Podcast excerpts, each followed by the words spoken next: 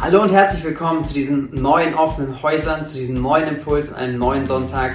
Wir starten so diese neue Woche als Gemeinde, aber nicht an einem Ort, sondern an verschiedensten Orten in Bad Kreuznach und in der Umgebung, in verschiedenen Zuhause.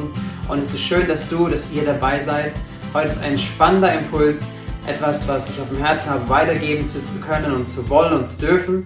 Ähm, aber auch eine Zeit, wo wir Abendmahl feiern, wo in den Häusern in Bad Kreuznach und Umgebung Abendmahl gefeiert wird. Und ich freue mich auf dieses gemeinsame, diese gemeinsame Zeit, die wir haben.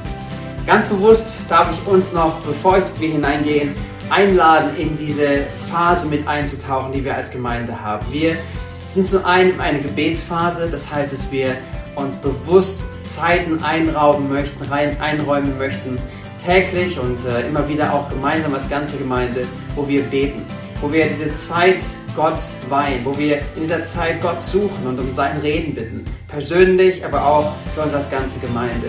Und ich lade dich ein, dass du dich, dass ihr euch da einklingt.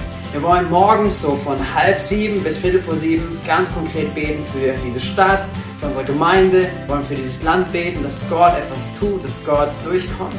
Und ähm, gleichzeitig haben wir einen Gebetsplan, wir haben verschiedene Möglichkeiten, wo man mitbeten kann täglich, um in Fürbitte zu sein vor Gott. Ähm, wir treffen uns am nächsten Mittwoch wieder online an einem Zoom-Gebetsabend und ich lade dich auch ein, dass du dabei bist. Zeitgleich ist es gerade die Vorbereitung für unsere Kleingruppenphase. Das bedeutet, dass wir äh, ganz bewusst bis zum Ende des Jahres, ab Mitte September bis Ende des Jahres, in Kleingruppen unterwegs sind. Das sind Gruppen, wo wir zusammenkommen wollen, gemeinsam Glauben leben und das ähm, findet in Häusern statt, ähnlich wie zu offenen Häusern, aber doch noch ein bisschen verbindlicher. Und es treffen sich Gruppen entweder wöchentlich oder 14-tägig unter der Woche in privaten Häusern. Ähm, und wir laden dich ein und ermutigen dich total, dabei zu sein, gemeinsam Glauben zu leben. Wir glauben daran, dass es in Gemeinschaft etwas ist, was Gott tun möchte und dass Gott etwas vorbereitet. Deswegen sei ermutigt, dich einzuklinken dort. Wir haben eine Homepage, wo du alle Kleingruppen findest. Melde dich gerne an und sonst auch am nächsten Sonntag im Gottesdienst sprich uns an am i-Punkt, schreib eine Kontaktkarte aus, geh auf unsere Homepage, dort findest du alle weiteren Informationen. Wir freuen uns auf dich und dass wir gemeinsam unterwegs sein können. Sei dabei. Und jetzt starten wir gleich in den Impuls von heute und Nimm was zu schreiben, hol dir eine Bibel und dann gehen wir gleich dort hinein. Wie angekündigt, wollen wir heute im Rahmen der offenen Häuser Abendmahl feiern. In den verschiedensten Konstellationen, als Familie, als Familien, als Freunde. Vielleicht bist du auch alleine zu Hause. Sei vorbereitet nachher auch fürs Abendmahl.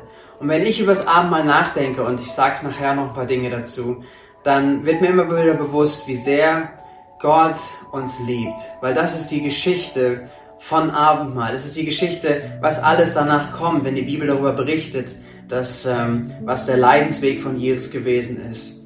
Und wenn wir uns das anschauen, dann möchte ich heute ein bisschen darüber sprechen, wie groß und wie stark die Liebe Gottes zu dir und zu mir ist, zu jedem Einzelnen. Und gerade besonders auch in dem Kontext, wenn wir unser Leben anschauen und wenn wir einen Punkt anschauen in uns, nämlich unser Versagen.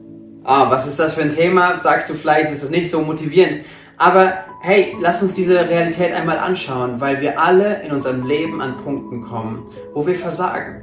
Wir alle kommen in unserer Nachfolge hinter Jesus, in der Beziehung, die wir mit Jesus leben, an Punkte, wo wir vielleicht Jesus etwas versprochen haben, wo wir gesagt haben, Jesus, ich will das umsetzen in meinem Leben, das, was du gesagt hast, Jesus, ich liebe dich, folge dir nach. Und es kommen Punkte, an denen wir versagen. Und ich glaube, dass wir alle da an Bord sind, dass wir alle sowas erleben. Vielleicht nicht, weil wir es wollen, aber weil es passiert. Vielleicht sagst du auch, ja, ich habe bewusste Entscheidungen getroffen und ich habe mich wirklich weggewandt von Jesus. Und deswegen ist es recht gut, dass du diese Botschaft heute hörst, weil wir wollen uns anschauen, was passiert, wenn wir versagen und vor allen Dingen, wie groß Gottes Liebe und Gottes Gnade für dich und für mich ist, wenn wir versagen.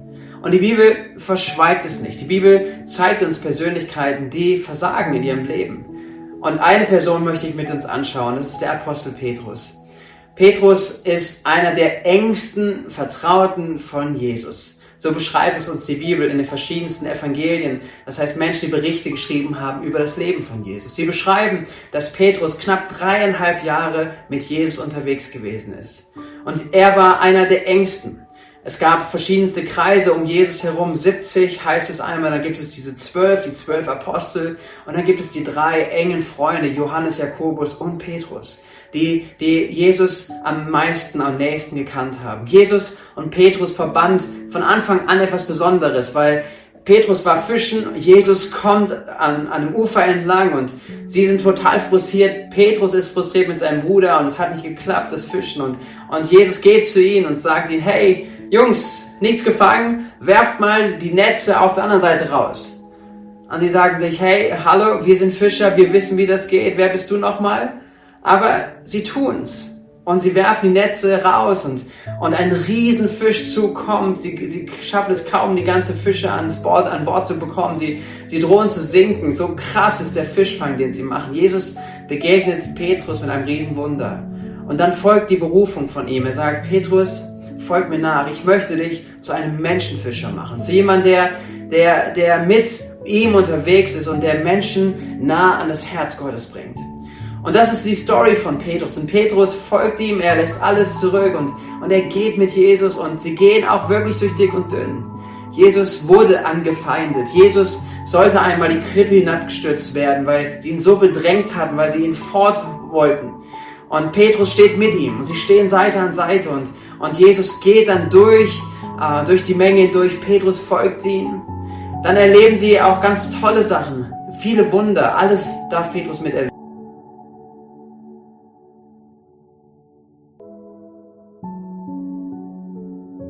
Alle gehen, ich nicht. Und Jesus erwiderte ihm, ich sage dir in Wahrheit, noch heute Nacht, bevor der Hahn kräht, wirst du mich dreimal verleugnet haben. Dreimal wirst du dich losgesagt haben von mir. Dreimal wirst du gesagt haben, dass du mich nicht kennst. Jesus kennt das Herz von Petrus. Jesus kennt es, was, was, er, was er sagen möchte, aber er sieht auch, wer er ist und sieht die Schwäche, die auch in Petrus ist. Und, und Jesus schätzt ihn, er schätzt seine Freundschaft und er sagt ihm aber, was passieren wird. Und was ist die Reaktion darauf? Hätte man nicht sagen können, okay, Petrus, ist okay, bleib dabei. Und Petrus kann dabei nicht bleiben. Petrus setzt noch einen drauf. Er sagt, nein, Herr, du liegst falsch. Und er sagt in Vers 35, Petrus erklärte, und wenn ich mit dir sterben müsste, ich werde dich niemals verleugnen. Das hatte niemand von ihm gefordert. Niemand hatte gefordert, dass sie alle bei Jesus bleiben sollen. Jesus hat es nicht gefordert. Aber Petrus ist so überzeugt davon, nein, egal was passiert, ich werde mit dir sein und ich werde sogar für dich sterben. Ich werde dich niemals verleugnen. Die meisten von uns kennen den Ausgang dieser Geschichte. Petrus ist mit Jesus im Palast, wo Jesus aufgehalten, gefangen genommen wurde, wo er verhört wurde, wo er äh, gefoltert wurde.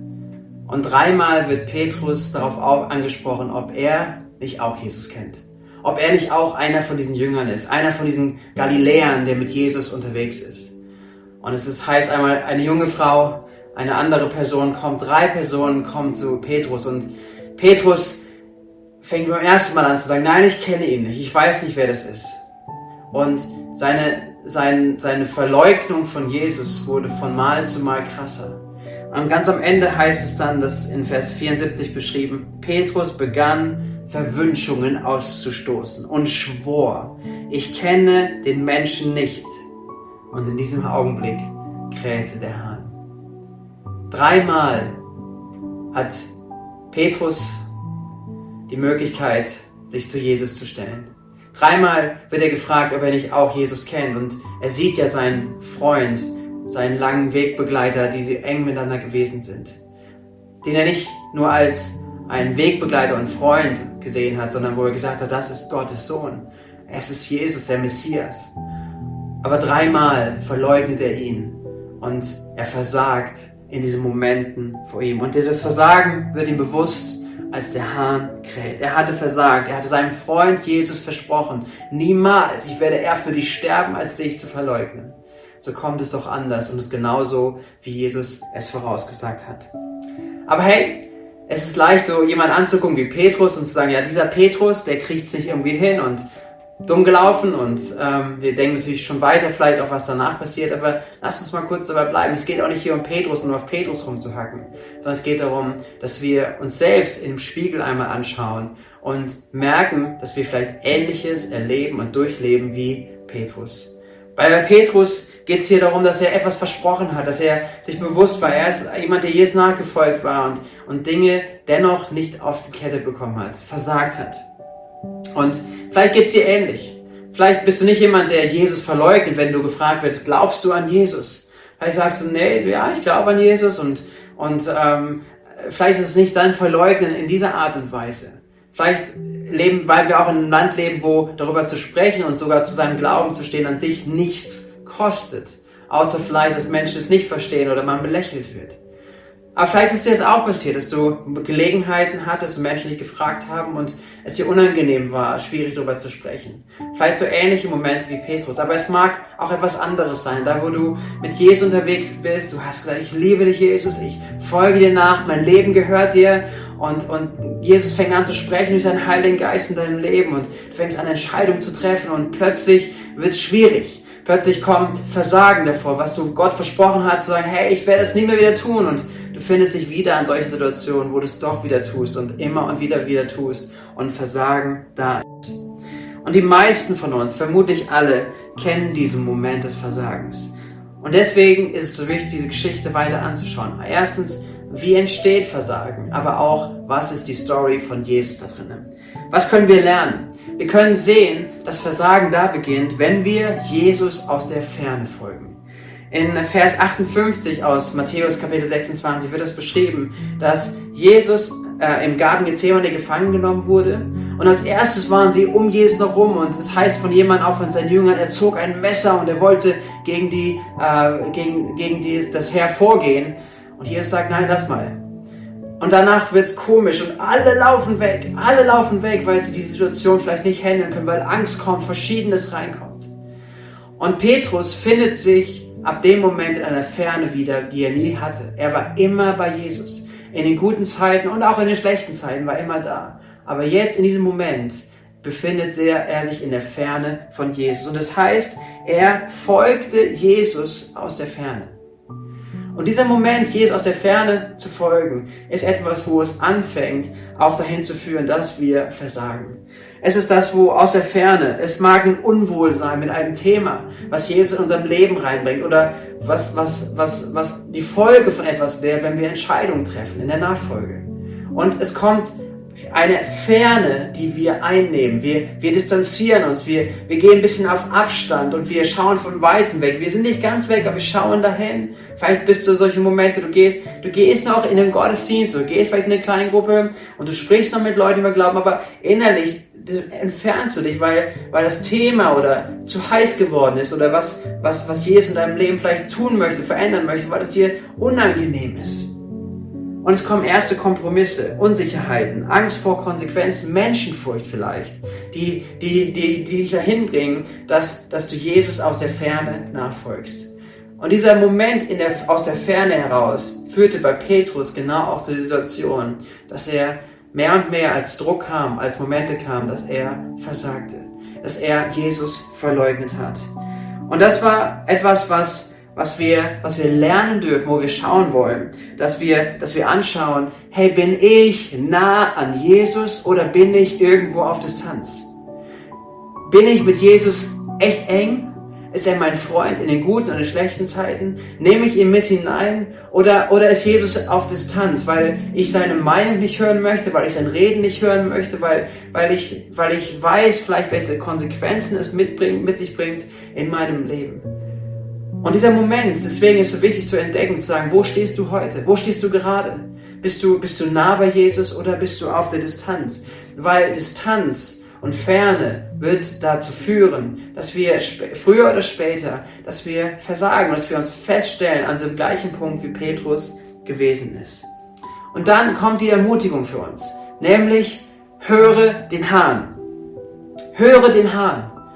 Wenn du dich unterwegs bist, wenn du, wenn du dich distanziert hast, wenn du unter, ja, falsche Wege eingeschlagen hast, wenn du versagt hast. Ich glaube, es ist ein Zeichen Gottes, wenn du den Hahn hörst, wenn du hörst, hey, come on, da ist etwas nicht in Ordnung. Diesen Weg, den du eingeschlagen hast und diesen Punkt, den du jetzt erreicht hast, da wolltest du niemals hin. Deswegen höre den Hahn. Und ich glaube, dass es zwei Wege gibt. Petrus heißt es in Matthäus 26, Vers 74, als er diese Verwünschung ausgestoßen hatte, in diesem Moment hörte er den Hahn. Er hörte den Hahn.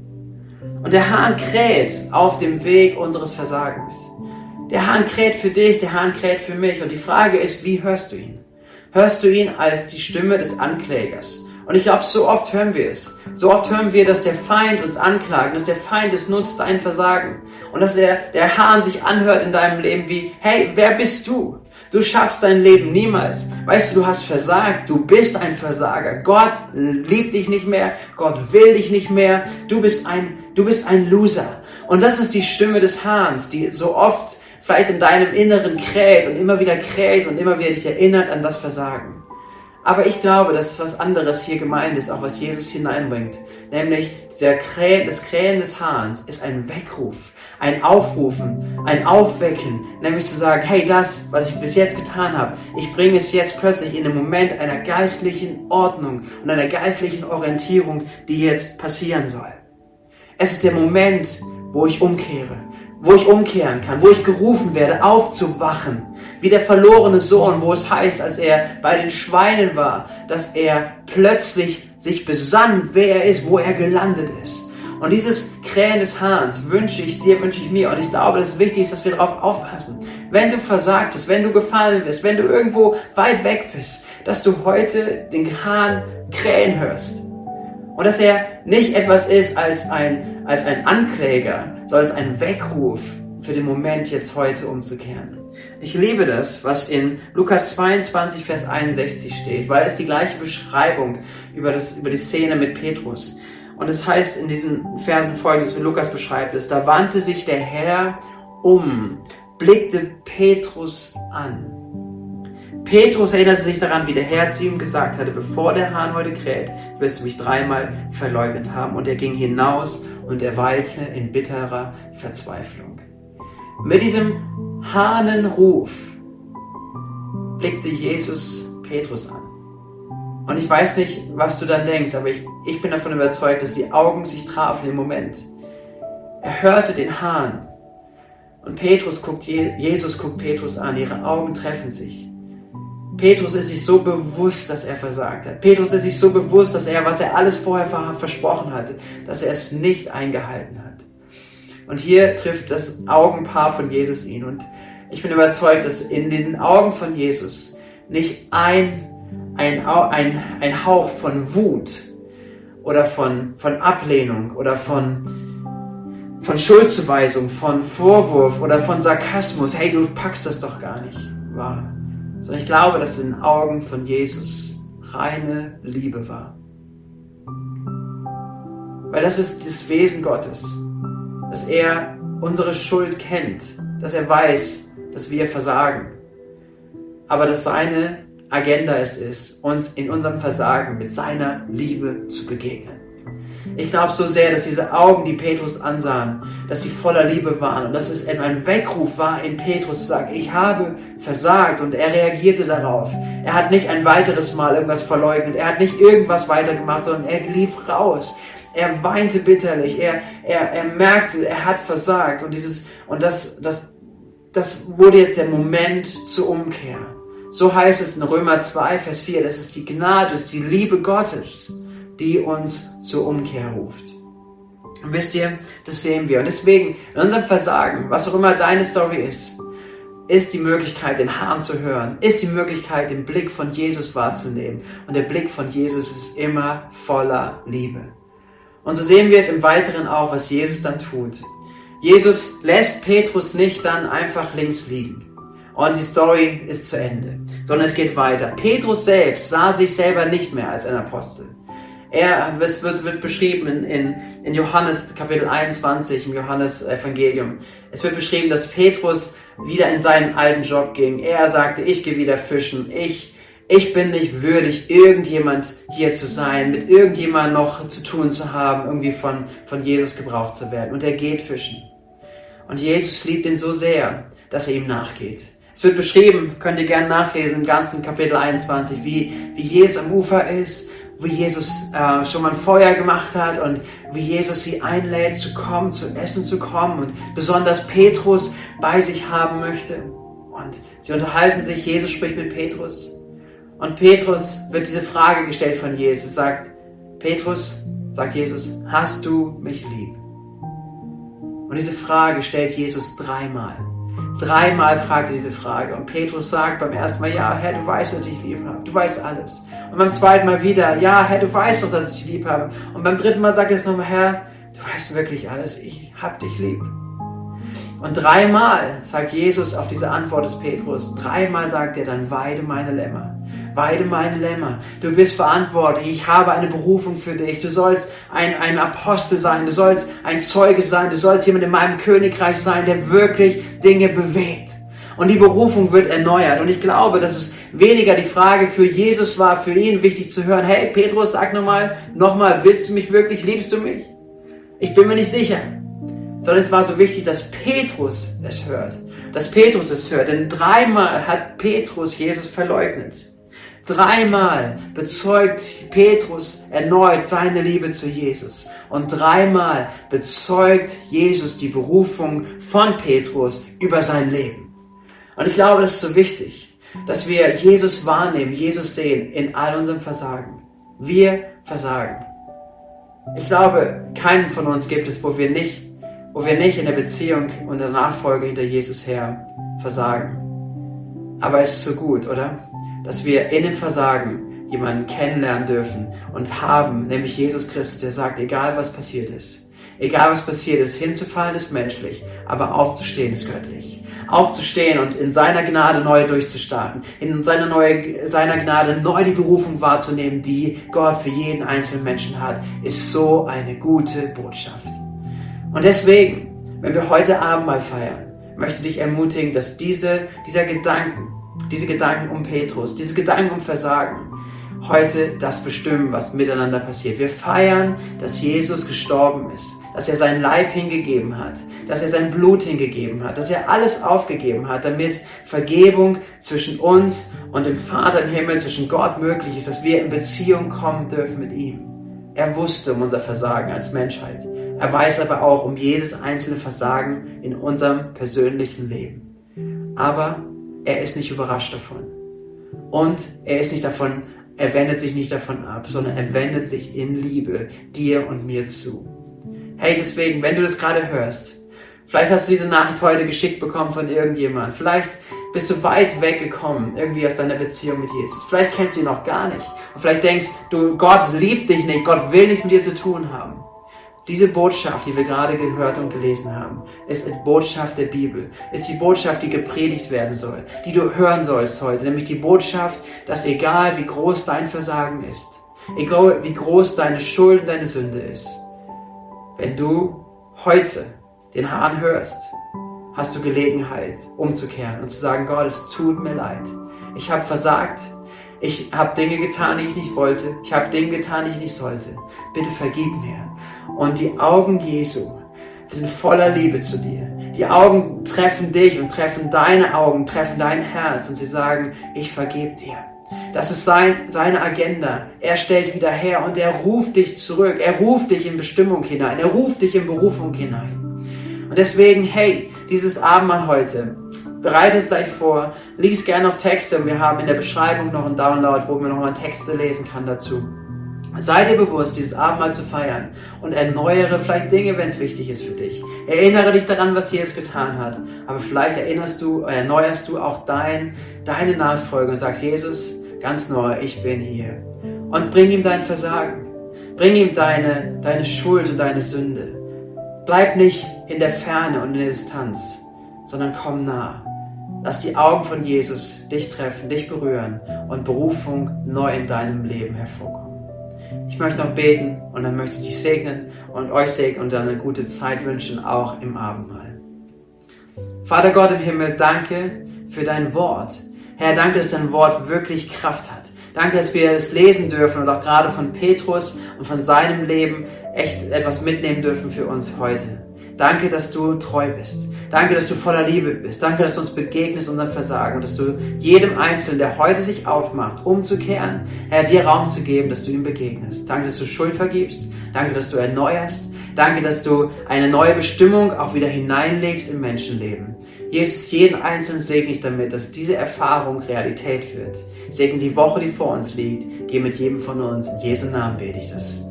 Amen.